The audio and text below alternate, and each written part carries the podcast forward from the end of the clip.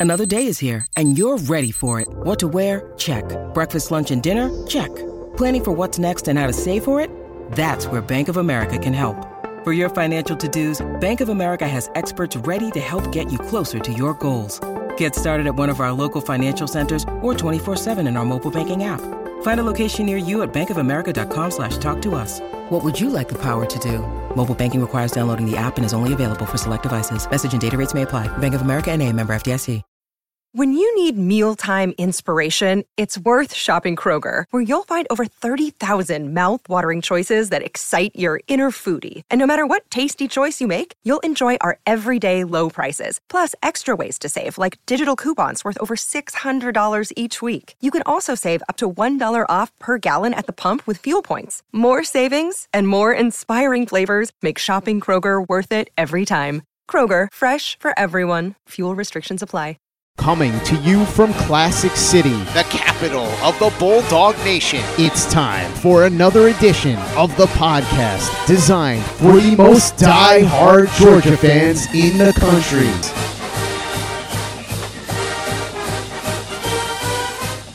What's up, guys? Welcome back to another edition of the Glory UGA podcast brought to you by our great friends at MyBookie. Believe it or not, guys, I am still actually watching games from last week, so I don't know exactly how well I did. I know that I've won at least seven of the games. I know I'm going to have at least a 500 week but I've got a couple games left, so I'm hoping for more. But regardless, I gave you a bunch of winners last week. Charlie gave you some winners. We've been on a hot streak here the past couple weeks, and all you have to do to take advantage of these picks is go to mybookie.ag, sign up for a brand new account. It'll take you about 60 seconds. Use our promo code UGA, and you'll get a 50% bonus on your first deposit. You also have another option if you want to avoid the playthrough, then you can use the code 200cash to get a 10% cash bonus added straight to your account. So jump in on the action today, guys, while you still can. But as you all well know, I am your host, Tyler, and I am back once again today with our weekly deep dive preview into Georgia's latest game. And it's a big one, guys. This is a big one. Last week against Missouri was a huge game. This is a huge game. And next week against Tennessee on the road will also be a huge game. We have a crazy stretch to end this season. We're right smack dab in the middle of it. But this is a top 10 matchup, y'all. Number two versus number nine in the most recent CFP rankings. And I am here to tell all of y'all today, right now, just like I told you last week ahead of the Missouri game. I don't know if everyone wanted to believe me, but y'all saw out there on the field. Ole Miss is for real. This is a legitimately good football team. They are 8 and 1 entering this game. And just like I told you last week that Missouri did not get to 7 and 1 by accident, I can absolutely 1 million percent assure you that Ole Miss unequivocally did not get to 8 and 1 by accident. You don't accidentally find yourself at 8 and 1 in the SEC West. Not when you play at Alabama, not when you've got a road game, a tricky road game against Tulane on your schedule early in the year. You got to go to Auburn, which we I mean Auburn's not great, but we know firsthand that's a tough place to play. You've got a game against Ole Miss at home. You just play a really talented Texas A&M team. Coming into the season, I felt like Florida and Ole Miss had the two most difficult schedules in the SEC. And if you have two of the most difficult schedules in the SEC, that probably means you have two of the most difficult schedules in the entire country. I thought Ole Miss would be good. I thought they had a really good team, a talented team. I have a lot of respect for Lane Kiffin and what he does offensively. I felt like Pete Golding coming over from Alabama as their new defensive coordinator would bring an instant upgrade to what they do defensively. And we'll get that in a little bit. And that's clearly been the case. But I, I didn't think that they'd be eight and one. I'm gonna be real with you. I didn't. I did not think they'd be eight and one because the schedule, the schedule was brutal. I thought, okay, maybe there's an outside shot at seven and two, maybe possibly, with six and three perhaps being maybe more likely. But I was wrong. I was wrong. Ole Miss has been better than I thought they would be, combined with the fact that there are some teams in the SEC West, Arkansas, that have not been as good as I thought that they would be. So it's created the situation where Ole Miss is sitting here at eight and one with a legitimate shot to make it to Atlanta for the SEC championship game. Now, they are not in the driver's seat. That's the Rebels are clearly going to need some help. Their one loss happens to be on the road against Alabama, so they need the Tide to drop each of their last two conference games against Kentucky on the road and Auburn on the road, which I mean, I guess it's possible, but we all know that's highly, highly unlikely. So it's not likely that they make it to Atlanta, but they still have outside playoff aspirations and certainly New Year's Six aspirations. And as Lane Kiffin himself said today, I believe, they're coming in here with house money, guys, just like Missouri did last week. All the pressure is on us. The pressure is not on them. No one really expects them to win this game. They're not the one riding the insane winning streak. That's not the case. They are the ones that get to come in here and play the number one team in the AP rankings, number two team in the football playoff, the two-time defending national champion, and you get to take your best shot, just like Missouri took their best shot last week. It wasn't good enough, but who's to say oh, Miss's shot won't be good enough we are not ready to play? But back to my original point, guys. This Ole Miss team is legit. They are very, very good. I told you earlier in the week, I think I would make the argument that they are ever so slightly better than Missouri. I think that'd be a hell of a game if those two teams faced off at a neutral site. But I think I would lean Ole Miss because I believe that they have more playmakers offensively. They don't have any one guy at receiver that's Luther Burden, but they have more guys, I believe, at that position that can hurt you. And I just think their offense is incredibly innovative and unique and different and tough to defend. I think you can say the same thing to a degree about Missouri in that they really lean heavily on outside zone as their base run play. But that's, I mean, that play's been around for a long time. You don't see a ton of teams really lean on that as like the play that they run. But Ole Miss and what with what they do, it's it's very unique. It's very innovative. And just like Missouri, you don't see it very often. So when they run what they run, and they run it very well, and you don't see it very often, you don't really defend offenses like that all that often, it makes it a really tough matchup for any defense going up against this Ole Miss offense. But if you look at where they sit in the SEC, so right now, yeah, they're 8 and 1. They're right there in second place in the SEC West, again, with an outside shot, and maybe possibly some way sneaking into the SEC championship game. Highly, highly unlikely, low percentage chance, but hey, the chance still exists but they are fourth in the league when it comes to yardage margin. You guys know I'm big on that stat. It doesn't tell you everything, but I do think it's a at this point in the year when you're nine games in the season, I think it's a really good indicator of how good teams actually are. Now, sometimes there are teams that you know have lost a couple games, but their yardage margin is really high. What does that tell you? It tells you they turn the football over a lot, or they don't score in the red zone. They kind of bog down the red zone. They settle for field goals, and things just could go their way. Typically, bad luck, right? But I do think at this point, especially, it is a good indicator. Right now, your Georgia Bulldogs do continue to lead the SEC in total yardage margin. We're at plus 1,900, give or take. They were actually a little bit over 1,900. You got Tennessee, next week's matchup, which we will get to here in about a week. They are at plus 1300 right now. You got LSU at plus 1250. And then coming number four, you have these Ole Miss Rebels sitting there at a little bit over plus 1000 in their yardage margin. Oh, where's Alabama, you might ask? Well, they're not particularly close. They're just barely over plus 500 right now, which that typically a team that's plus 500 at this point, you're a fairly average team. You're probably sitting here at about six and three. We know that Alabama is not. We know they're sitting here at eight and one. I think that's largely a function of some of the most of their toughest games being at home. The one really tough game they had on the road was was on the road at A&M a couple weeks ago. And how tough a game do you really want to call that? I mean, A&M's, A&M's five and four guys. They're, they're five and four. We know how talented they are, but it doesn't seem to matter with A&M. But you look at the games Alabama's won. Yeah, they've they've won those games, but go look at how close those games were, guys. Look at all those games. Yeah, they beat LSU. Barely, right? Certainly helped that Jayden Daniels went down with what I think was a targeting that wasn't called. But hey, you know, it is what it is. Tennessee, that was touch and go there for a minute, guys. Touch and go. Ole Miss, yeah, they beat Ole Miss by 10 points, but let's also go back and remember what happened. That was early in the year. I don't know how closely y'all were paying attention to Ole Miss at that point. I was play, paying very close attention because I knew that we were playing them. And Quinshon Judkins, yeah, he played in that game. He was a shell of what Quinshon Judkins is. He was dealing with a leg injury earlier in the year, and he's a tough dude and didn't let it actually keep him out of games. But he was on a, almost a pitch count. He wasn't playing as much as he typically does. He was in there. He couldn't start and stop, accelerate, decelerate like he normally does. He was just a shell of himself. So when you have him not fully healthy, you don't have all your your complement of receivers who are really good receivers, by the way. You go into Tuscaloosa. I mean, yeah, you're shorthanded handed you're not probably going to win that football game. But they played Bama very close in that game. So, moral of the story Ole Miss is good. Just trust me when I say that. If you haven't watched them, I'm telling you right now, this Ole Miss team is, in my opinion, the best team that we have played to date. I said the same thing about Missouri last week because that was last week. Well, now here we've moved on. We've conquered Missouri. Now we're on to Ole Miss. And I think that Ole Miss is slightly better than Missouri. So, yeah, the best team that we have played to this point. And they can hurt you a variety of ways, both offensively and defensively. That's the thing about Ole Miss this year, guys. We'll get to this again later. This is not your Ole Miss defense of old. They are actually like halfway decent. And that changed the game for Ole Miss. I mean, how often did we say over the past couple years since Lane Kiffin took this job back in 2020, man, if they just had a halfway decent defense.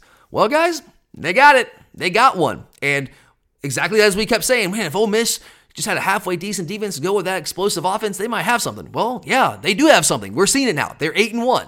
And I'm extremely excited that this game is a night game. I'm an old guy these days. And I am not one that typically loves night games at this stage in my life. I like a good noon game. I know that people hate those. I like them because I get to come enjoy a Georgia football game. And I, since I live in Athens, it's easy for me. Easy for me. I just get back home and watch the rest of the games on that day. So I'll, I'll take a nooner. I'm fine with that. Prefer a 3:30 game. Night games typically don't love because I miss a lot of good games. But obviously you got to go to our game. That's number one priority, right? And look, I always get. I get it. The night game environments are electric. They're awesome. They're fun. And when I'm in a in a stadium for a night game, I love it. It's a great, great, fun, electric environment. Always always fantastic. But I'm old, so yeah, I'm I am that guy now. But this is a game where I have no issues. I was actually hoping and praying that this would be a night game because we need every possible edge that we can get in this game. We need to make communication for the Ole Miss offense as difficult as we possibly can. We need to provide momentum for our team, for our guys when they make big plays. They can ride that momentum, hopefully, to a victory. Obviously, playing at home, playing at night isn't the be all end all. Home teams lose games at night, but it certainly helps. Like if, we, if you get to choose, okay, you want to have the most raucous, crazy environment for this big matchup. Well, you get to pick the, the time. What are you picking? You're picking a night game, right? You're picking a home night game because, like we all know, the fans um they're feeling it, right? Can we say that? They're feeling it. They're up for it. They're jacked up. It's electric. It's crazy. It's insane, and it's gonna be awesome. Now, the weather, uh, man, it's touch and go right now with the weather. I don't know what it's exactly going to look like. It's kind of going back and forth. Is it going to rain? Is it not? It's going to be cold. I'm very hopeful the rain pushes back and holds off. Well, personally, just as a guy who's going to be at the game, I don't want to deal with that. And I'm also telling you, if it rains, it's going to impact the home crowd. It's going to. I still feel like most people will come, but there will be people who won't show up but even the people who do show up, are they going to be as energetic in that kind of cold, rainy environment as they would be in a nice, cooler, just regular, nice night environment? No, they're not going to be. I mean, sure, sure, I will be because I mean that's just kind of what I do. I know a lot of students will be, but your rank and file Georgia fan? I don't know. We'll see. So I'm hopeful that the rain stays away. We'll see uh, as we get a little bit closer to the game what that looks like. But either way, your boy's going to be there going nuts because, again, I know how good this Ole Miss football team is. And I'm telling y'all, they're damn good. But all right, guys, before we dive into exactly what makes Ole Miss so good offensively and defensively, you know how we do. We're going to dive into all the specifics. This is the deep dive. We're going to go deep on this. But before we get there, I do quickly want to remind you once again about our great friends at MyBookie. If you're looking for a sports book to trust, guys, look no further. You found it. My bookie is the go-to. Trust me on this. I've tried so many of them over the years, going back a decade plus. And once I found my bookie, it was game over. It was all good. I found it. My bookie, let's go. And I'm still with them today because they treat me right. And they'll treat you right as well. They have all the best deposit options, whatever works for you. They have those options. They have quick payouts, no hassles. You don't have to worry about that. Some of the sportsbook guys, they give you hassles with the payout. They make it as hard as they possibly can. Not my bookie. They make it easy for you. You can take your money out and do what you want with it. And on top of that, they have so many awesome options and features for you guys. They have their new cash out early option. That's huge with parlays. You guys know I'm Mr. Parlay. Love me a couple parlays. They've been really good to me this year and really the past couple years. So if you get to the point where you've won a couple of the legs of the parlay, you're waiting on your last one late at night for the Pac 12 after dark game or whatever game you're watching late, just go ahead and cash out. Don't sweat it out. Just cash out, take your money, and go with it. They have a ton of live betting options. So have one of those games where you just don't really know how you feel about it, you feel like it's a toss up game, you want to get a feel for it, watch the first quarter of the game or so and then put a live bet on it. They give you a ton of options to do that. So jump in on the action, guys. It's a no-brainer for me with my bookie. Just go to mybookie.ag, use our promo code UGA to get a 50% bonus on your first deposit for all new users. If you want to avoid a playthrough, because it does come with a playthrough, you have another option, which is 200 cash to get a 10% cash bonus, which is no strings attached, straight into your account. Just bet your deposit and you can do whatever you want with all that money. That's another option that you guys had to choose from. So my bookie is trying to make it easy for you guys, trying to help you out in any way that they can. So bet anything, anytime, anywhere, only with my bookie. All right, guys, let's do this thing. I want to start with the Ole Miss offense because despite the improvement of the Ole Miss defense, the Ole Miss offense is still very much the engine to this Ole Miss football team. And let me just give you some basic numbers here before we dive into the schemes and the personnel and all that fun stuff. All the stuff that I love to do. But to give you just some basic numbers here to give you a frame of reference what I'm talking about when I say this Ole Miss offense is really good. This Ole Miss offense is third. They're third in the SEC in both total offense and yards per play at 478.9 and 6.91 yards per play. That is not a vintage Ole Miss Lane Kiffin offense. You go back to 2020 and 2021. Ole Miss, their offense ranked first in the SEC in total offense. They, they were absolutely dynamic. And they're still dynamic this year, but it is not as dynamic of an Ole Miss offense as it has been in the past couple of years. In fact, at least statistically, our offense, the Georgia offense, is the superior offense in this matchup. But still, regardless, it's still going to present the greatest challenge to our defense to this point. It is, just clearly. But even though they're they're not as prolific maybe as they were, still very prolific, and they're not operating at as quite as fast of a pace, as rapid of a pace as they traditionally have under Kiffin. They still run an up-tempo offense, and they, and they currently rank second in the league in plays per game. They still want to push the pace. They also are one of the most explosive offenses in the entire country, not just the SEC. They rank second in the SEC and third nationally in generating plays of 20 or more yards. So this is an efficient, explosive Ole Miss offense. And that combination, efficiency and explosiveness, that's a dangerous combination. And when you talk about the Ole Miss offense, I think you need to look at structurally what they like to do.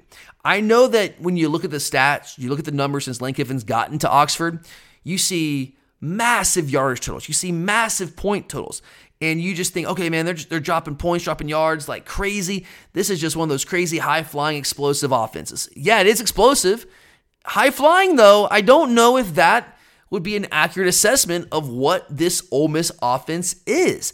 In a lot of ways, this Ole Miss offense reminds me of kind of an updated, souped up version of the old Auburn Gus Malzahn offense, right? I mean, it's it's not exactly that, no, but I think there are some similarities in that both of these offenses use window dressing liberally. They have a couple of base plays they really like to run, but they run from a lot of different formations, a lot of different looks, different shifts, different motions to get to those looks, to get to those plays. But at the end of the day, they're really only running a handful of plays and they have constraints off of those base plays.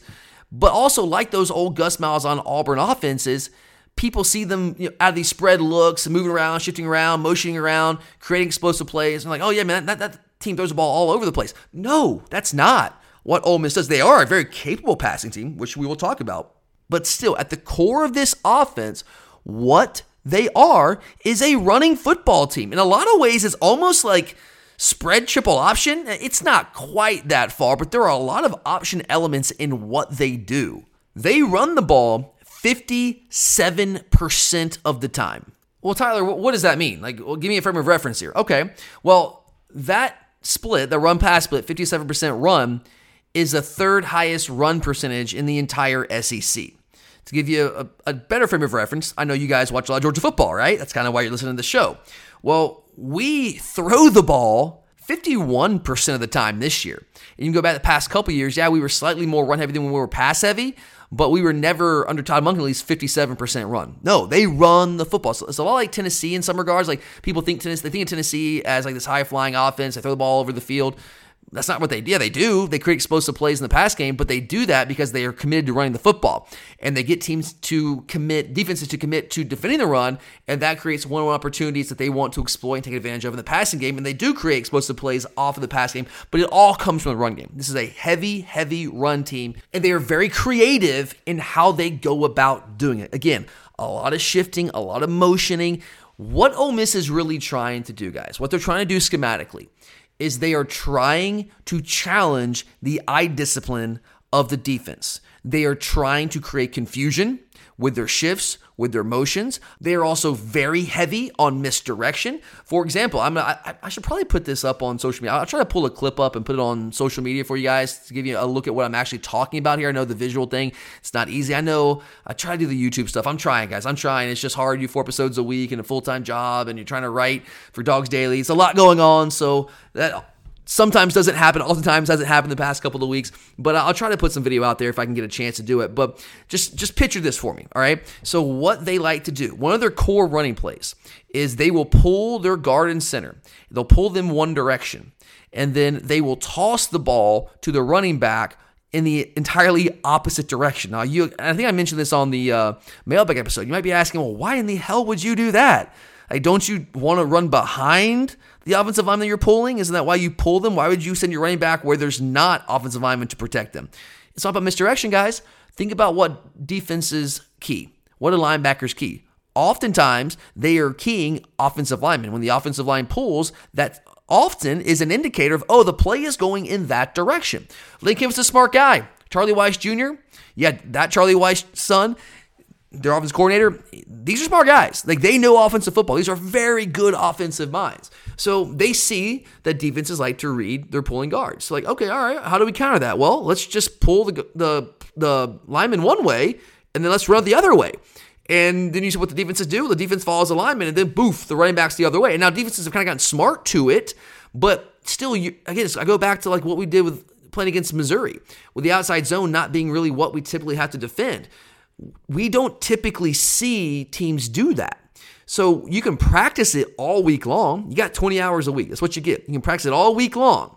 But when you get out there in the moment of the game, you oftentimes revert back to what you've done the other eight, nine games this season. You follow the guards, even if it's for a split second. You're like, oh yeah, wait, wait, wait, not, not with this team. But that split second delay gives enough room for the Ole Miss running backs, their ball carriers, who are very good, by the way, to have a step on you, and it creates big plays for them, creates explosive plays.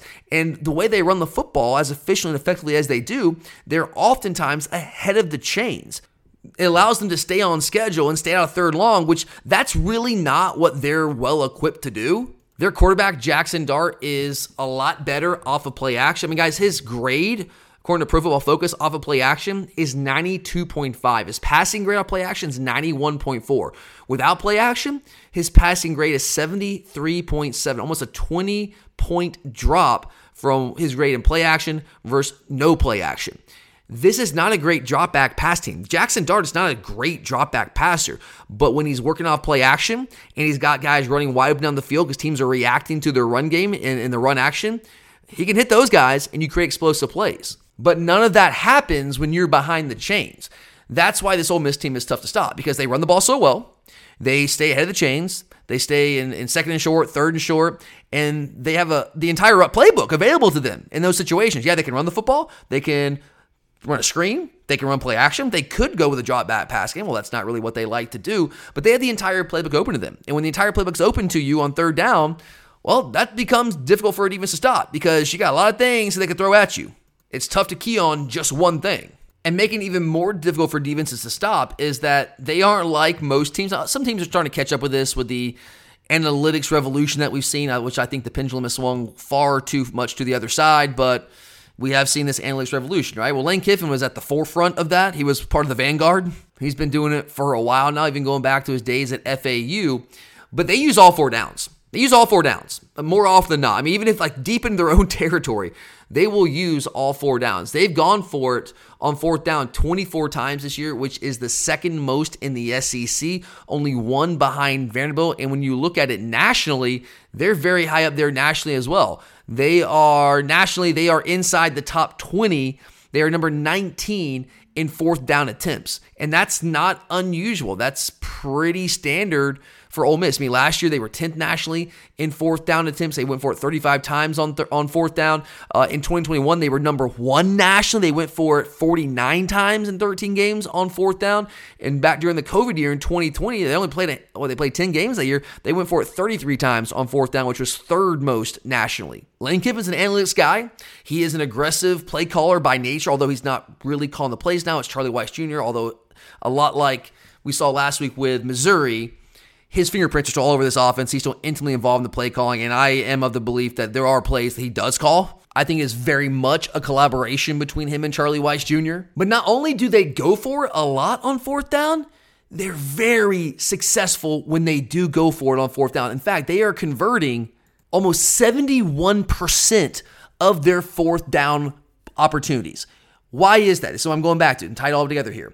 They're converting such a high percentage of their fourth down opportunities because they're not going for it on fourth and nine. They're going for it on fourth and one, in fourth and two, maybe fourth and three, because they are so efficient running the football that they are going to stay primarily ahead of the chains. And then if they get into third and short, they might take a risk and say, you know what, third and short, let's let's go a little play action. Let's take a play action shot, just see what happens. This is all good because if we don't get it, it's still going to be fourth and short. So let's go for it anyway.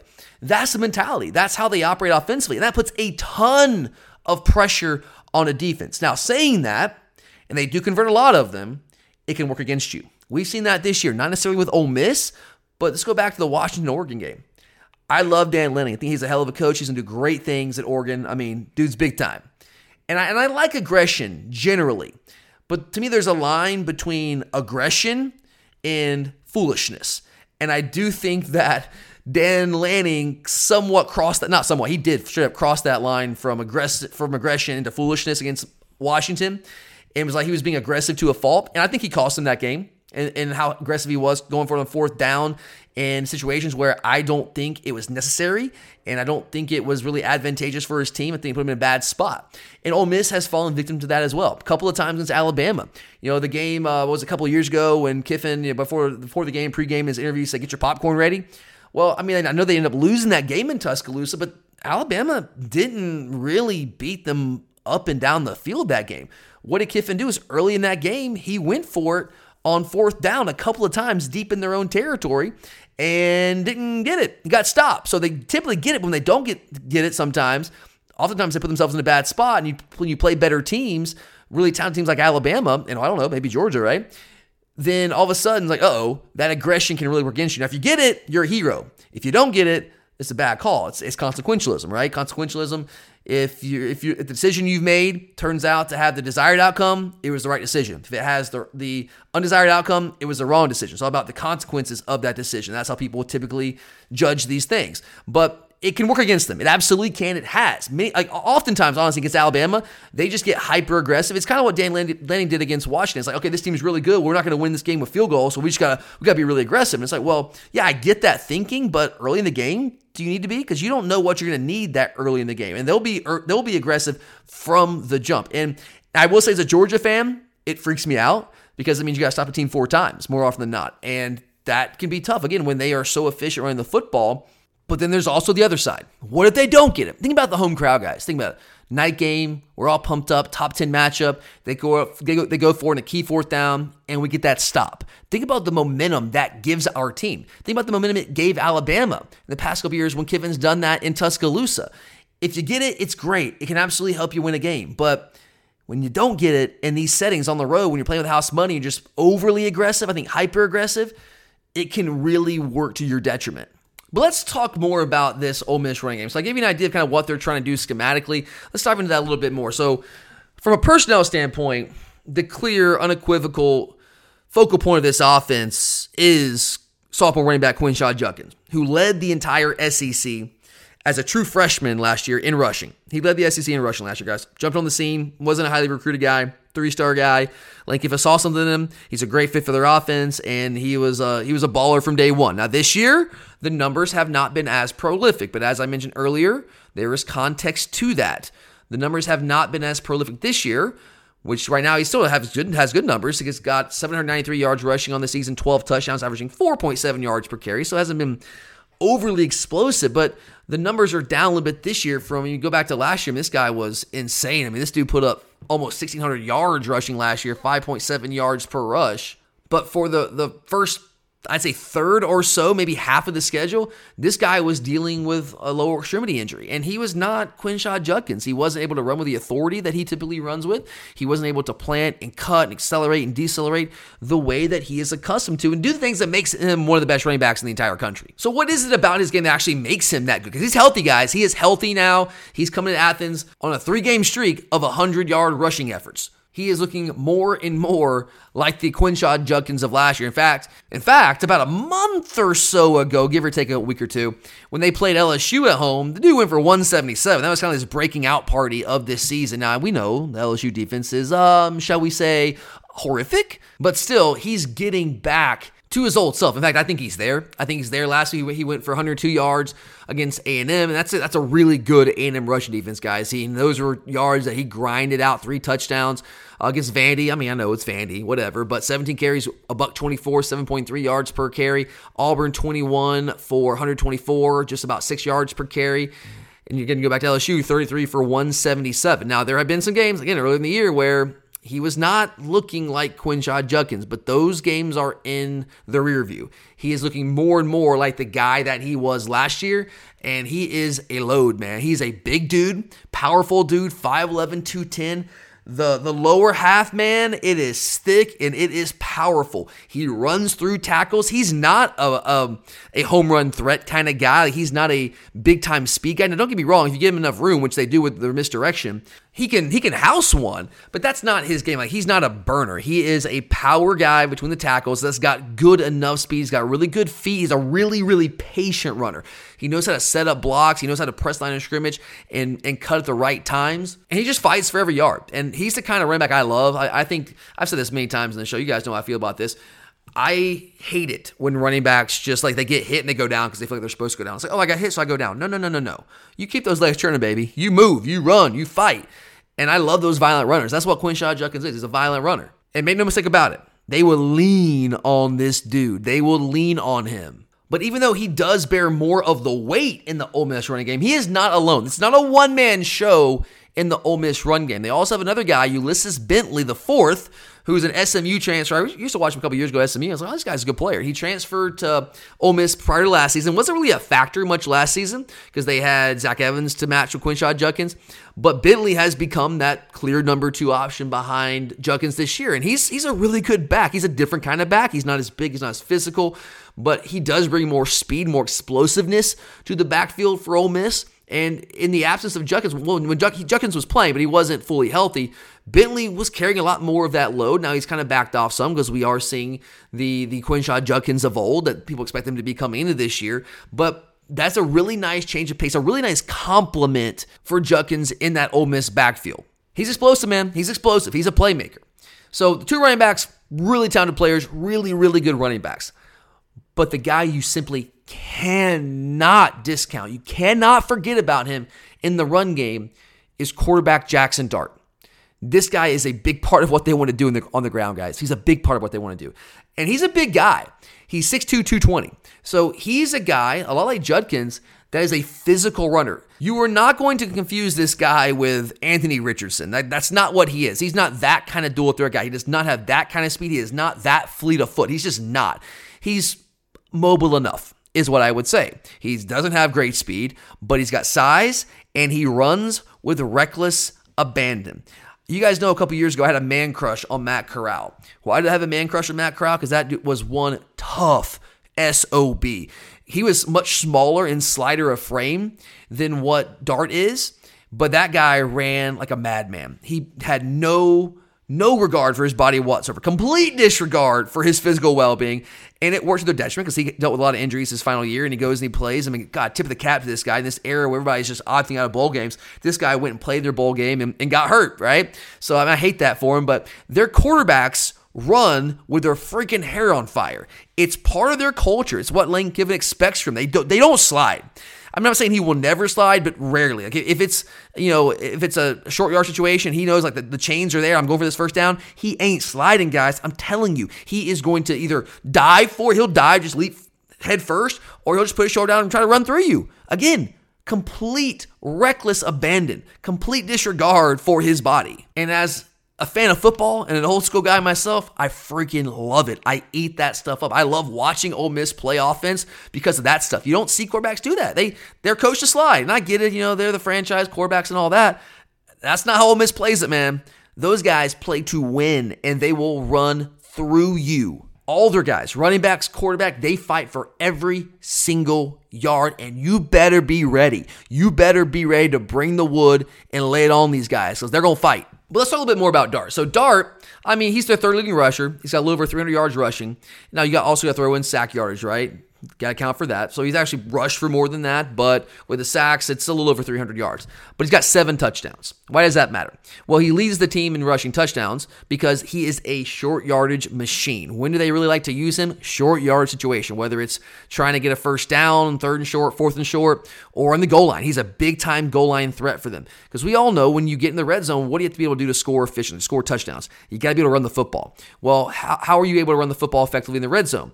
Well, you get the numbers advantage. And if you have a quarterback that is able to run the football, it changes the whole dynamic of your red zone opportunities. That's why teams that are really good in the red zone, like typically have quarterbacks that can run the football because you get the numbers advantage in the box and you get that plus one, and now you have the advantage there to try to punch that ball in the end zone. And you have a big physical quarterback who can get those tough yards in the red zone, the goal line situations you're going to use them. And they do, man. They use them. And they'll use them in a variety of ways. They'll use them in the traditional old school zone read. They'll do some quarterback power stuff. They'll do some quarterback draw stuff. They'll even do some quarterback sweep stuff with him. They, they use this guy in a variety of ways. They have a pretty diverse quarterback run game. In the pass game, he's also apt to scramble, does a really good job of extending plays and, and creating time for his receivers to to use the scramble drill to try to get open. I mean, he is a, a mobile enough guy. Again, he's not super fleet of foot. He's not really that fast. You can catch the guy. It's not what makes him great as a runner. He's he's physical. He's tough. That's what makes him great as a runner. And that is exactly what makes him valuable for this Ole Miss offense. But Dart's impact in the run game goes beyond just the yards that he picks up with his own legs. What a mobile quarterback like that does for you, a guy that poses a threat with his legs from the quarterback position, what it really does, the greatest effect that it has on your offense is the space that it creates for your other running backs. I've talked about this a couple of times this season when it comes to Carson Beck. Now, we'll run some what look like zone read looks, but the backside end crashes. And if it's truly a zone read, Carson should be pulling that ball and going around the end and picking up yards, but he doesn't really do that. I think I've seen him do it like one time this year. Well, why do I scream for him to pull the ball in those situations? Not because I think Carson's going to go pick up 30 yards on a zone read. I don't expect him to do that. But just posing that threat is going to hold that backside in, which is the entire purpose of running a zone read. You hold that backside in because if he crashes on the running back, because you're not blocking that backside in, right? You're leaving him unblocked. You're it's literally option football. You're optioning off the backside in or whoever that in man line of scrimmage is. Could be an end, could be a linebacker, could be a star defender, whoever the in man line of scrimmage is. You're optioning off that guy. You're personally not blocking him because you're reading him. If he crashes on the running back, well, the quarterback should be free to run the football, right? And we don't really seem to allow Carson to do that. I don't know if it's I don't know if it's t- we're telling him, hey, you're not actually supposed to pull it. We're just showing them this look, or if he's supposed to pull it and he's scared to pull it. If he, I, I don't know. Stetson would do this sometimes. Like he would pull it sometimes, but oftentimes it was a clear pull read and he wouldn't pull it. So I don't know exactly what the call is there. It's tough to say without knowing, like being in the in the locker room, being in the the meeting rooms and in the huddle. You don't really know. But when you have a quarterback that is a threat to run and actually pull it, which Jackson Dart is, when they run zone read looks he absolutely has 100% freedom to pull that football. And so the in man line of scrimmage has to be aware of that. And they have to account for him in the run game.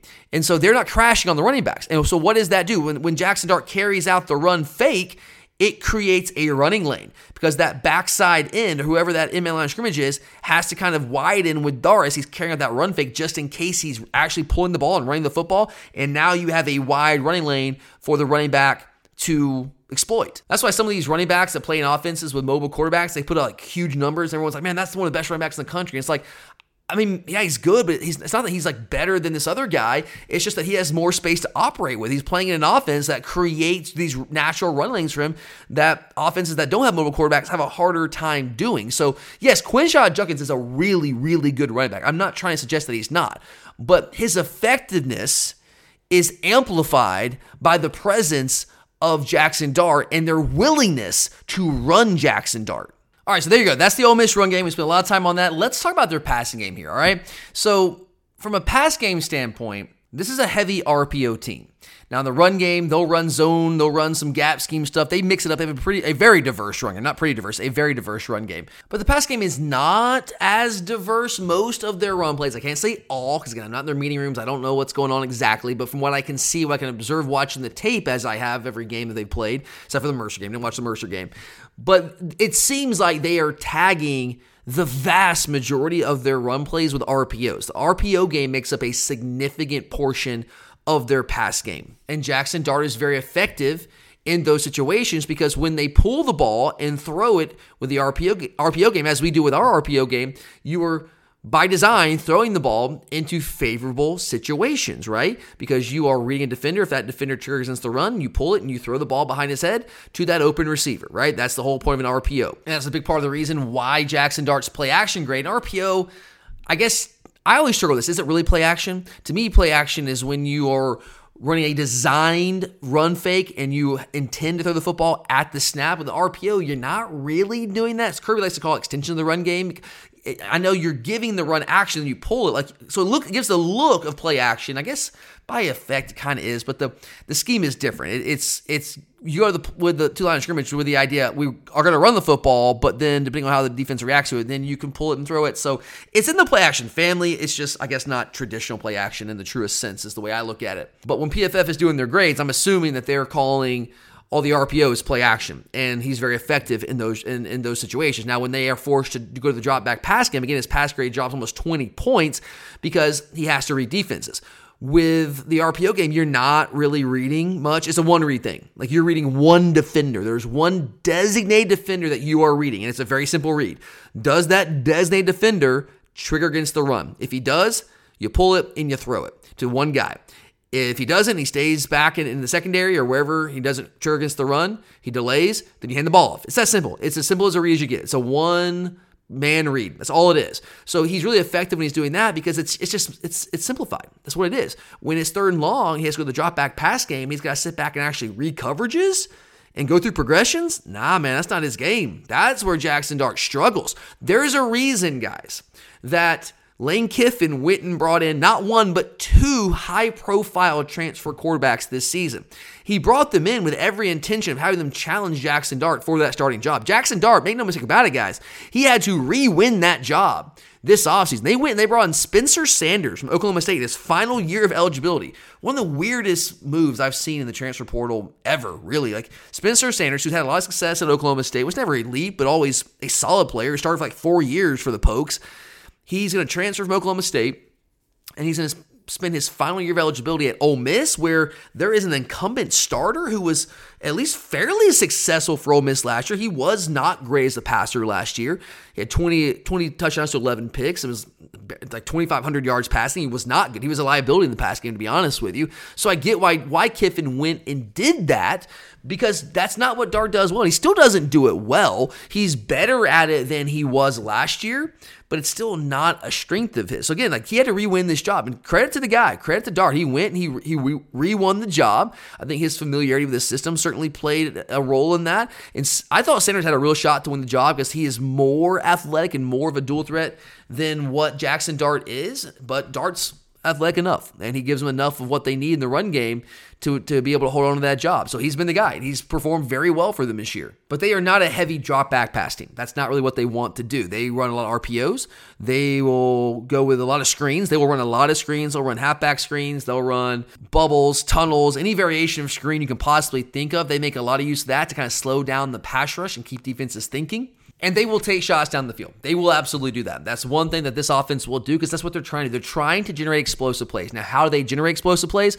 Let's kind of go back to what we were saying earlier. It's a couple of ways they do this. They're actively trying to screw with the eye discipline of the defenders. They're going to use shifting and motion. They're going to run tempo, which accelerates everything. So, with all this shifting and motions going on, the defense is having to already think and kind of like communicate with with their teammates. Okay, now you got this guy. Now we're changing the responsibilities. And then when you run tempo, you accelerate that process, and it essentially creates this like toxic cocktail of confusion for the defenses, and it leads to a lot of blown coverages, a lot of bust in the secondary.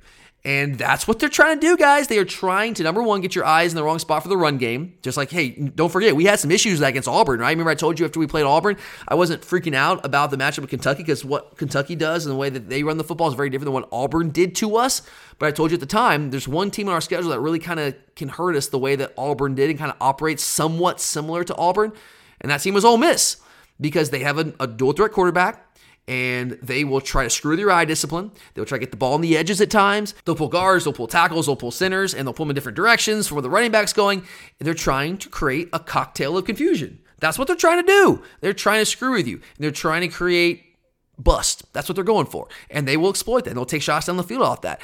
And they do have, so let's talk about the receiver. So they really have three guys. They have three dudes that do it all for them at receiver. They don't really rotate. It's three guys. Tre Harris, who's a transfer from Louisiana Tech, Jordan Watkins, and Dayton Wade. Those three guys have accounted for 74% of Ole Miss's receiving yards this season.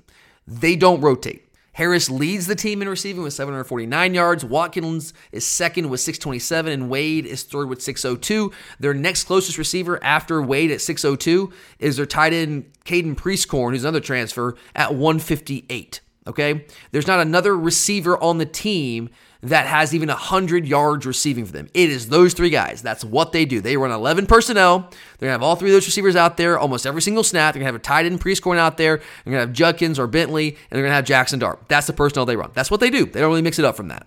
Harris is, in my opinion, the most dangerous guy. I mean, he does lead the team in, in, receptions. He's also the most explosive guy, 19.7 yards per catch, seven touchdowns on the year. And he's done that missing two games. So he's a guy, he's a little bit different than Watkins and Wade. Watkins and Wade are both smaller guys. They're under six foot. They're speedier, like quicker guys. Harris has got plenty of good speed. He's also bigger. He's 6'2, about 215. And he's that guy that can go up and win those 50 50 balls on the outside. If they take a deep shot, oftentimes it's to him. If at least if it's a deep shot on the outside, they like that guy to be Tre Harris. Now, they'll get Watkins and Wade involved in the middle of the field. They'll get those guys heavily involved in the screen game as well. But Harris is the guy they want to take shots with vertically down the field on the outside. He's, he's, he's the one that has size. He's the only one really that has any sort of size. Watkins and Wade are the guys I really like to go to in the RPO game. And I'm not saying, and they're very good receivers in their own right, guys. I mean, they're explosive guys. But Harris is the one that they really, really want to take those shots down the field with. And he excels in that role. He's really, really good at those contested catches. All right, guys, we've gone, what, about 30 or so minutes here with this Ole Miss offense, and we're not done yet, but I do want to take a quick break before we get too late in this thing. And I want to remind you guys about our great friends at Alumni Hall. Guys, it's going to be cold, all right? It wasn't cold. It was actually kind of hot last week against Missouri, which I do think affected some of the people in the crowd, but whatever. But this week, it's not going to be hot. It's going to be cold. It's going to be like a wintry mix. They're saying, I hope it's not, but it's looking that way. So if you are coming into town for this game, you need to stop by Alumni Hall on your way into town. I'm telling you, you gotta stop in, get all the newest, best Georgia cold weather gear. They're gonna be open bright and early for you. You don't even have to get up early. You can just come on in as you're heading in for your tailgate. They'll be there waiting for you, open at 8 a.m. Get all your stuff. It's right there inside the Epps Bridge Shopping Center, which is just past the Equinix Connector, right off 316. If you're coming into town that way, it's worth a stop, guys. They have great customer service. They're gonna get you in and out real quick. They have a great selection. Now, you might want to stay in there longer because you're gonna find like that it is a Georgia fan's paradise but it won't be because of them. They'll get you in and out real quick if that's what you want. But I tend to stay there a little bit longer when I go in there than, than the average person because I, you know, I, I am a weird guy like that. But guys, Alumni Hall's got it all. They've got quarter zips, they've got hoodies, they've got full zips, they've got jackets. I got a great bomber jacket with them not too long ago, which I have not actually pulled out of the closet yet, but I think it's about to make its debut this weekend. You also might need to stop by real quick and get those ponchos. They got them, they got a ton of them in there. They're cheap, what, four or five bucks, something like that. Because if it's to be raining, it's to be a little wet out there, you might want to be prepared. So stop by Alumni Hall because Alumni Hall is where the Bulldogs shop. All right, guys. So we've kind of laid out what Ole Miss likes to do offensively, the personnel schemes, all that stuff. But now I want to quickly, before we get to the defense, I want to take a look at how we are going to defend Ole Miss and what it is going to take to slow down what is, I think, like I said earlier, the best offense that we have faced to this point. The key for me is winning first and second down. I know that's not like revolutionary. It's the key in a lot of games. Like you want to win, do that in every game, right? But when you play a team like Ole Miss, that excels and is at their most dangerous when they are ahead of the chains. Because when they are ahead of the chains, third and short, fourth and short, they have their entire playbook open to them. It makes it very, very difficult to defend them. Okay. So, what you want to do is get them into third and long, fourth and long. Because when you get Ole Miss into that situation, like most quarterbacks, Jackson Dart's production declines dramatically. Now, his actually declines even more dramatically than your average quarterback on third downs. If you look at Dart's numbers on third down, this guy, ooh, not great, man. 29 of 56, 51.8% completion percentage, two touchdowns, one interception. That ain't good, y'all. That's not good. And when you match that with what is now the third best third down defense in the country. After last week's game, we dropped from first to third, still one of the best in the country. And the only reason we really dropped there is because Utah, uh, they held Cal, I think it was like one of 16 on third down, something insane like, or, I'm sorry, not Cal, Arizona State. I think they held Arizona State like one of 16 on third down, something insane like that. So yeah, they jumped ahead of us there. But we're still third nationally in third down conversion, only allowing opponents to convert 26.5% of their third downs. That's the key, guys. That's it. We got to win first and second down. And what does that actually mean? It means we have to stop the run. That's what it means. We have to stop the run. Now, will we be able to do that? I don't know. Uh, we are not. We, it's well documented. We've talked about this. We are not the same rush defense that we have been years past. We're not as dynamic on the defensive line as we have been. We don't have those major disruptive forces. We don't have a Jalen Carter. We don't have a Jordan Davis. We don't have a Devonte Wyatt. We don't have those guys. And they're not walking through the door on Saturday. But even though we're not like top five, top three, number one against the run like we have been in the past couple years, we're still pretty damn good. We're still top 15 nationally. We're giving up 100 yards a game, which if you go back to last year, I mean, it, it's it's a drop, right? I mean, we, we, were number one in the country last year in rush defense, 77 yards a game. We were number two in 2021 in rush D, giving up 78 yards a game. Now we're giving about 25 yards per game more. And it, it, it kind of checks out, right? It makes sense when you don't have those guys on the interior. They aren't as disruptive. It makes it hard for the linebackers. They have more offensive linemen in their faces. So it's going to be tough. I will also say, and I've, I've talked about this earlier in the week, but now that we're doing the full preview, I want to mention it again. Pop Dumas Johnson being out in this game is highly concerning for me because I do believe stopping the run, keeping them relatively in check, putting them in third and long is going to be a key in this game. And it's going to be much more difficult for us to do that without Pop because for all his flaws, there are some areas that he has some deficiencies in. We've laid those out. We've been very clear about that. But Pop does some things well. Pop's a great downhill run defender. He's great between the tackles. And a lot of times we play teams that don't really do that to us, and they're trying to try to challenge us sideline sideline more, and that's where he kind of struggles at times. But Ole Miss, is not that team. Ole Miss wants to run the ball right at you, right? They want to run the ball right at you, and this is a game where he would excel. And also, even though like physically he's not as gifted as some of the guys that will be filling in for him if he does not play in this game, which is not a done deal. We don't know. Kirby was talking about he's trying some innovative ways, trying to find a way to get back on the field. I'm sure he's trying to figure out how can I wrap this up without hurting myself any further, and will I actually be effective out there with a wrap? I'm sure that's what they're talking about.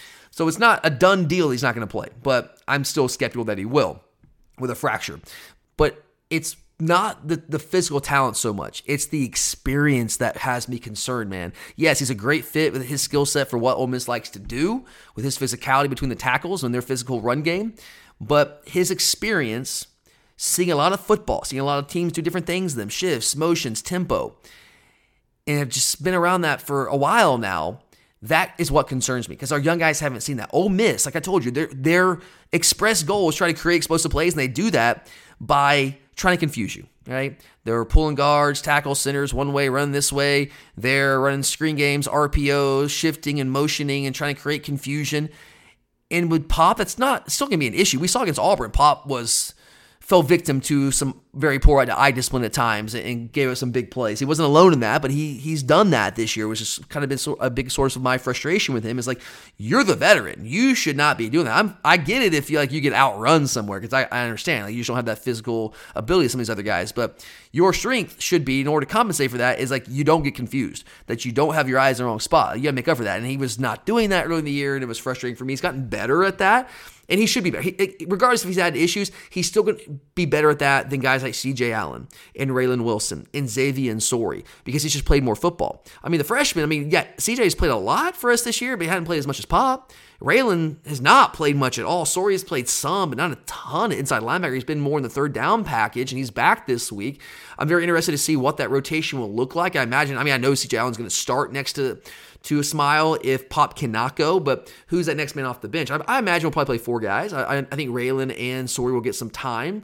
But who's going to be that first guy off the bench? Is going to be Raylen? Is going to be Sorey? I don't know. It'd be interesting to see. But that's a major concern for me because they are going to try to exploit this, what they do. And if you have some experience there at that key position, it makes it tougher. It makes it tougher. But if we can stop them, get them to third and long, then you know what we're going to do. We're bringing our dime packers. We're bringing Jalen Walker. We're going to bring in Mykel. Well, we're going to put Mykel Williams down the three tech, and we're going to get after him. Going to bring in Damon Wilson. We're going to bring in those pass rushers, and we're going to make life really difficult on Jackson Dart. So if we can get them to third long, if we can win first and second down, if we can stop the run effectively enough, I like our chances in this game.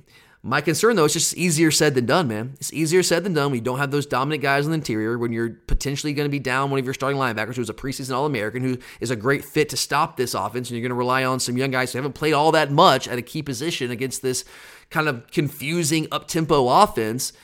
I have concerns on whether they're going to be able to do that. I mean, guys, there's only two teams, only two teams this season that have held Ole Miss under 100 yards rushing, just twice. Al- Alabama did it.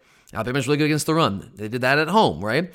And Tulane. Tulane's also a, a good defense, a G5 team, I know, but that that's a that's a good defense. But I don't even necessarily think that we have to hold them under 100 yards. If we can just hold them, like if we can hold them to what A&M held them last week, which was about 130 yards rushing, if we can hold them to that, and then we can get them in third and longs, I kind of like our chances. And I think that we do have a shot to get them into some third and long situations because one thing that I do think we have going for us in this matchup is that their offensive line allows a lot of tackles for loss, a lot of penetration in the backfield. You know, I've talked about a lot about how we, we do a lot of two gapping, but we're doing a little bit more one gapping. I think we have one gap personnel in the defensive line. I think this might be a game to turn them loose because Ole Miss ranks 110th nationally, guys, in allowing tackles for loss. They have an average, this is a crazy number. They have an average of seven tackles for loss a game. So I don't know if we can do it, but that gives me a little bit of hope. But that's the key. It's that simple. That is the key. All right, so we have gone heavy on the Ole Miss offense because it is the, the part of this team that that drives what they do. But let's talk some about this defense. I don't want to ignore the Ole Miss defense because, as I said at the outset of the show, they have made a significant jump this season under new defense coordinator Pete Golding, who yes was at Alabama, left Alabama to come to Ole Miss this season. And I told you guys in the preseason when we did the, the Ole Miss on the enemy episode, I felt that there were that that move would pay immediate dividends. And I think a big part of why the Ole Miss defense has struggled so much under Lane Kiffin in his first couple years in Oxford is their scheme. They were running that like kind of 3-3-5 scheme, It's kind of a very passive scheme. And you've seen teams try to run this against us. When they were teams running 3-3-5, like you know, say TCU did. Um, go back a couple years ago, 2021, Arkansas did. What do we do? We run the football down those teams' throats. It's just not in the SEC. That doesn't work. We're fine in the Big 12 when teams want to spread the ball and throw the ball over the field. You can say you be good enough against the run. Those teams aren't really going to run the ball downhill at you. That's why some of these teams in the Big 12 have now morphed and taking their offenses more back in time to like the old school run game because all these defenses were running this 3-3-5 stuff. They're like, well, I mean, they're, they're taking away our passing game, this spread passing game. So what do we want to do? Let's run the football. And so you see teams like Baylor and Iowa State, and now Oklahoma State and Kansas and Kansas State. They're going more the with the the power running games because that's how you attack these 3-3-5 defenses that kind of started to proliferate all throughout the Big 12. And that's what Ole Miss was doing. Kiffin sent the, all their defensive coaches. I think he actually sent them to Iowa State, who was kind of the, the the team that basically I don't know they didn't invent it, but they popularized it in the Big Twelve. And they came back, and that's what they ran. That's what they ran, and it was not good, guys. That 2020 Ole Miss defense is maybe the worst SEC, SEC defense of all time, certainly in that conversation. But when they hired Golding, he changed that. No, he was not going to run that. He's going to bring the Bama, Kirby Smart, Nick Saban style defense where they're going to run some even front, they're going to run some odd front, they're going to be more aggressive, they're going to they're going to bring pressure, they're going to bring some run blitzes, they're going to bring some, some different sorts of pressure packages to get after the quarterback. They're going to run some more press man stuff, they're going to run some pattern match stuff. It's a defense is very much made in the image of what Georgia and, and, and Alabama run. Not the exact carbon copy, but it's closer than that than, than not. I mean, guys, in 2020, this Ole Miss defense in Kiffin's first year on the job was 126 out of 127 teams nationally in total defense. They gave up 519 yards per game. Guys, I did not read that wrong. Let me read that again. 519 yards per game. So when I tell you it's one of the, if not the worst defenses in SEC history, you get the point, right? 519 yards per game, 6.67 yards per play. That means two plays first down, two plays first down, guys. That's how that works. That, my friends, is absolutely abysmal. That is the definition of abysmal defense. Now, fast forward to 2021, well, all right, a little bit better. 97th nationally, get up only 420 yards per game. So they improved like 100 yards in 2021. Still terrible, though, 420 yards a game. All right, well, what about last year? Well, they brought in a new defense coordinator last year, right? So DJ Durkin, who was their coordinator, went to A&M, took that coordinator job, and they improved even more last year. Went to 387 yards per game, 5.32 yards per play. So they're getting closer to respectability, almost almost at respectability. Well, this year, they've taken another jump, and this defense is performing at, at the highest level that they ever have under Lane Kiffin 365 yards per game, 5.09 yards per play. Significant jumps from where they were even like two years ago, let alone three years ago, when they were giving up 500 freaking 19 yards a game. So I'll go back to what I said at the outset of the show. What have we always said about Ole Miss since Kiffin's gotten there? Man, offense is so good, but that defense, it sucks, man. If they could just maybe get like a just an okay defense, just a bad defense instead of a terrible defense, they might be really good. Well, guys, that's where they are. It's not a great defense. I'm not trying to tell you it is. It's like a top 50-ish defense. But if you take a top 50 defense, and you pair it with these Lane Kiffin, Charlie Weis Jr. offenses, all of a sudden you got an 8 1 football team that can threaten the best teams in the country. So, what is it that actually accounts for this jump? What is it about this Ole Miss defense that's different? Why are they better this year? Just Pete Golding's presence that or it makes them better? No, that's not what's happening. It goes back to scheme. They're more aggressive, and they have been a very disruptive defense. They have been an extremely one of the most disruptive defenses in not just the SEC but in the country. I mean, they get after the passer guys. They are second in the SEC and seventh nationally in sacks in sacks per game. They're, they have 31 sacks in the year, which comes out to three, almost three and a half, 3.44 sacks per game. They create havoc in the backfield. They're also third in the SEC and 17th nationally in tackles for loss. They have they're averaging 7.3 tackles per loss right now. That's big time stuff, guys. That is what has changed. They're getting teams. I talked about how we need to get Ole Miss behind the chains, get them to third and long. That's what they are doing to teams. They are winning first and second down. And when they create negative plays, an offense's scoring percentages go way down on a drive.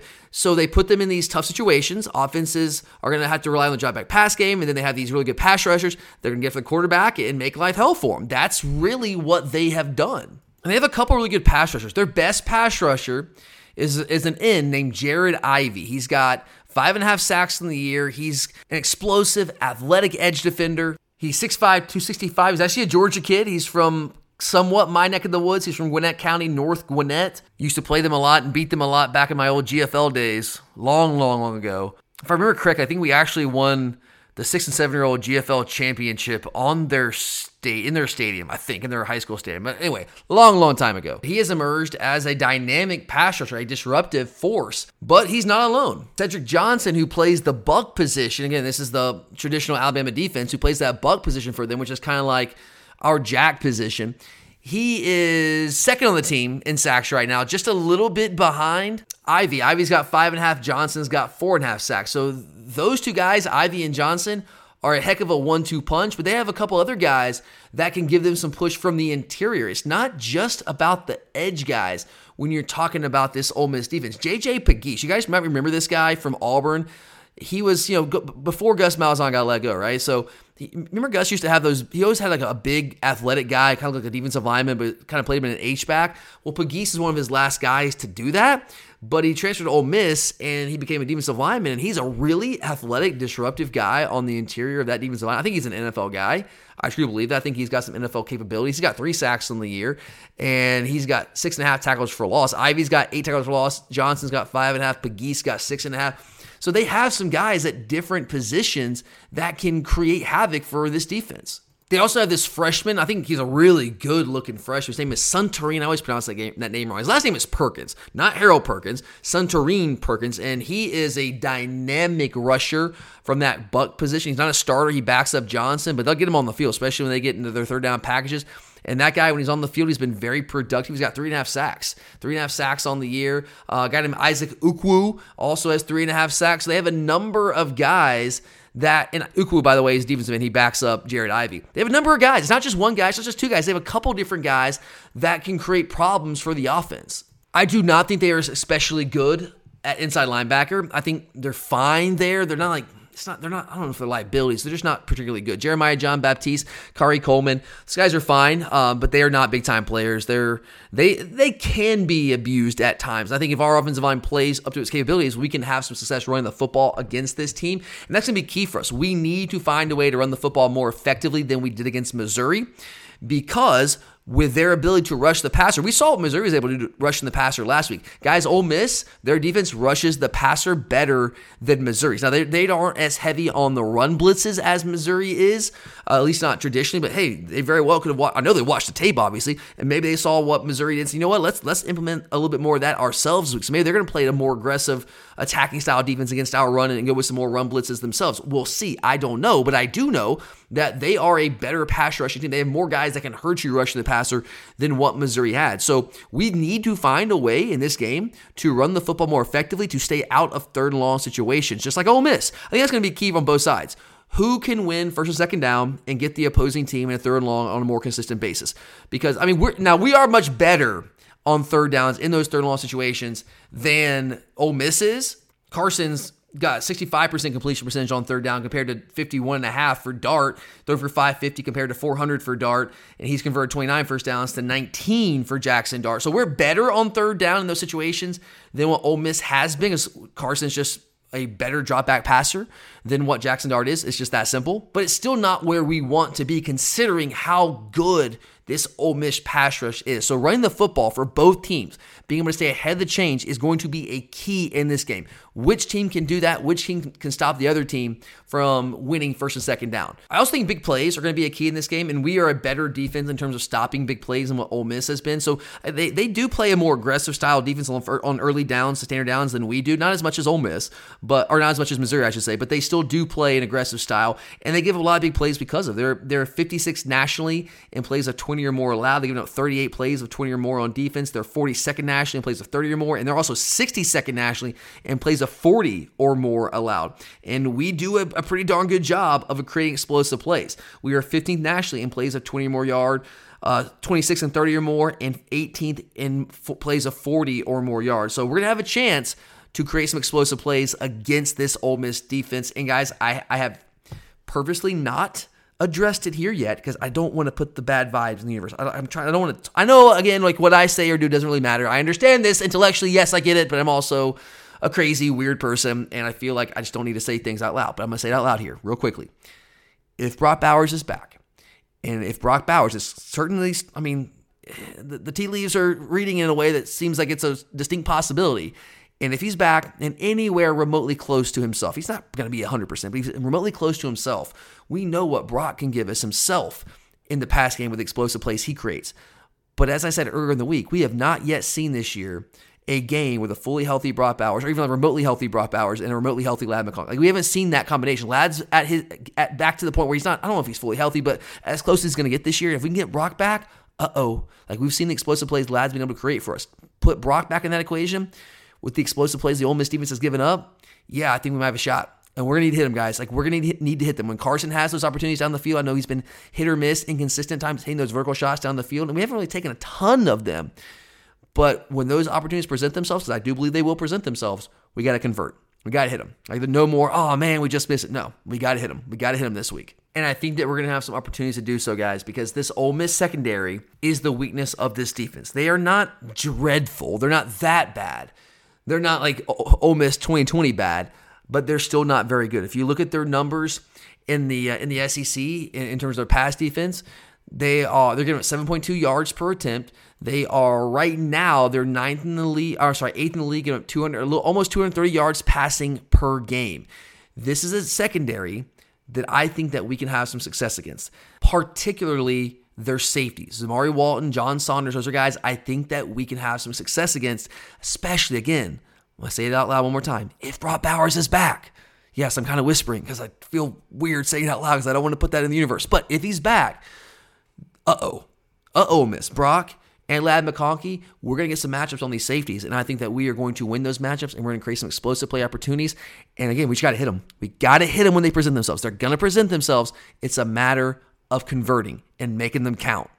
All right, guys. So that's the Ole Miss defense. I want to give you a little bit there. I have a couple things I want to leave you with. I know we've gone long here, man. We're at what hour and six minutes right now. Okay, so I want to wrap this up. There's a couple things that I want to leave you with here that I think are encouraging in this game. Now, I'm, I'm going to be real with you guys. I, I am concerned about this game. Like, I am on alert. I'm on alert because I respect this Ole Miss team.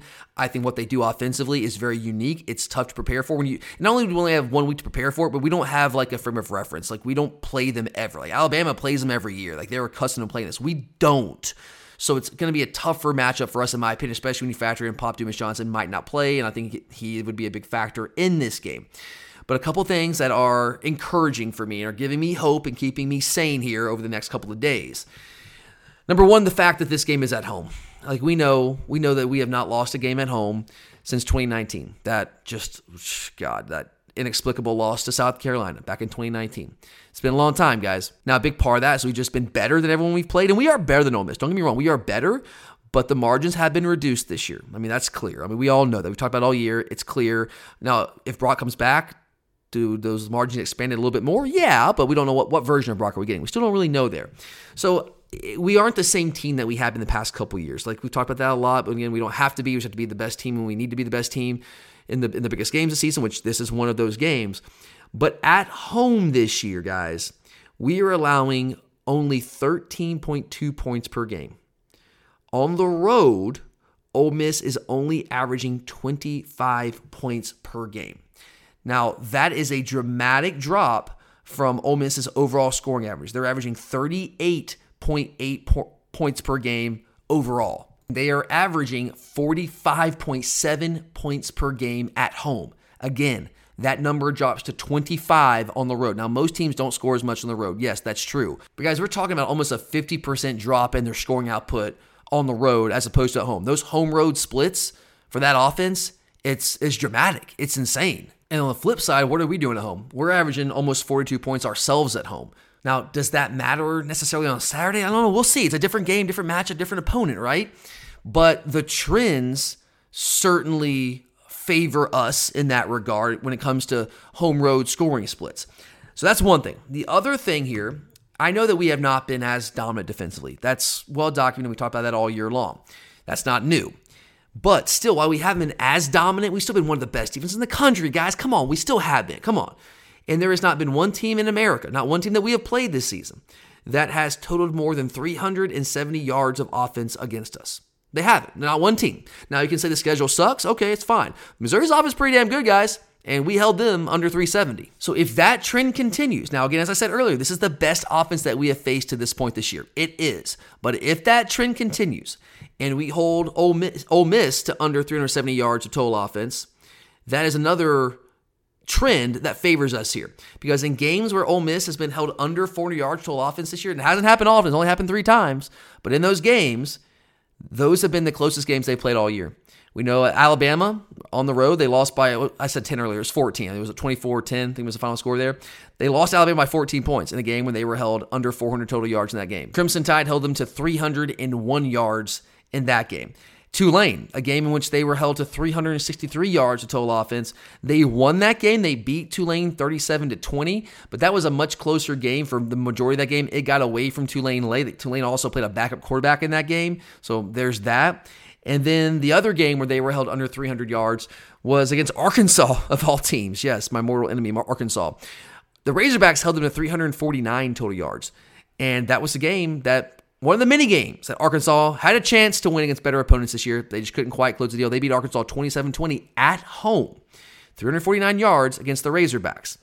So if we can be the fourth team this year to hold Ole Miss under 400 yards, and again, there's not been one team on our schedule this year that has gone for over 370 against us. If we can be that fourth team to hold Ole Miss under 400 yards, I have a really hard time seeing how we lose this game. Now, turnovers, of course, that can change everything. We know that. Special team scores, that can change everything. Yes, we know that.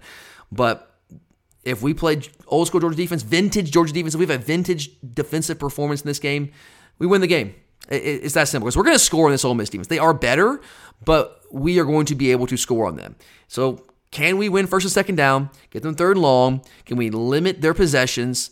Can we keep them out of their tempo? So, if we are keeping them behind the chains, they're not going to be able to use their tempo. They really only use tempo when they get the momentum. When they're getting first downs and moving the ball, that's when they go to their tempo stuff. So if we can win first and second down and keep them third long, get them out of tempo, we limit the confusion, we limit their ability to create those explosive plays and screw their eye discipline. If we can do that and we hold them under 400 yards, we're going to win the football game. It's just a matter of can we do it? Will we do it? And that is something, my friends, that we will have to wait until Saturday to find out in this massive top 10 matchup, number two versus number nine. This is what this is what college football is about, baby. Late in the season, we got these big time top 10 matchups in the SEC. Feed me, inject it straight into my veins. Let's freaking go. I'm already pumped. Can we get this game kicked off now? Come on, let's go. But all right, guys, I gotta get out of here. Uh, I will be back later this week with Charlie. She'll be back on here actually tomorrow with our week 11, 12? What, what week are we in? 11, I think. Week 11 picks of the week. I gotta go finish some games right now so I can actually figure out what my record was last week. I know it's at least a 500 record. We'll see what it actually ends up being. But make sure you check back for the episode, guys. I've given you all my thoughts here on how we need to win this game, offense, defense for Ole Miss.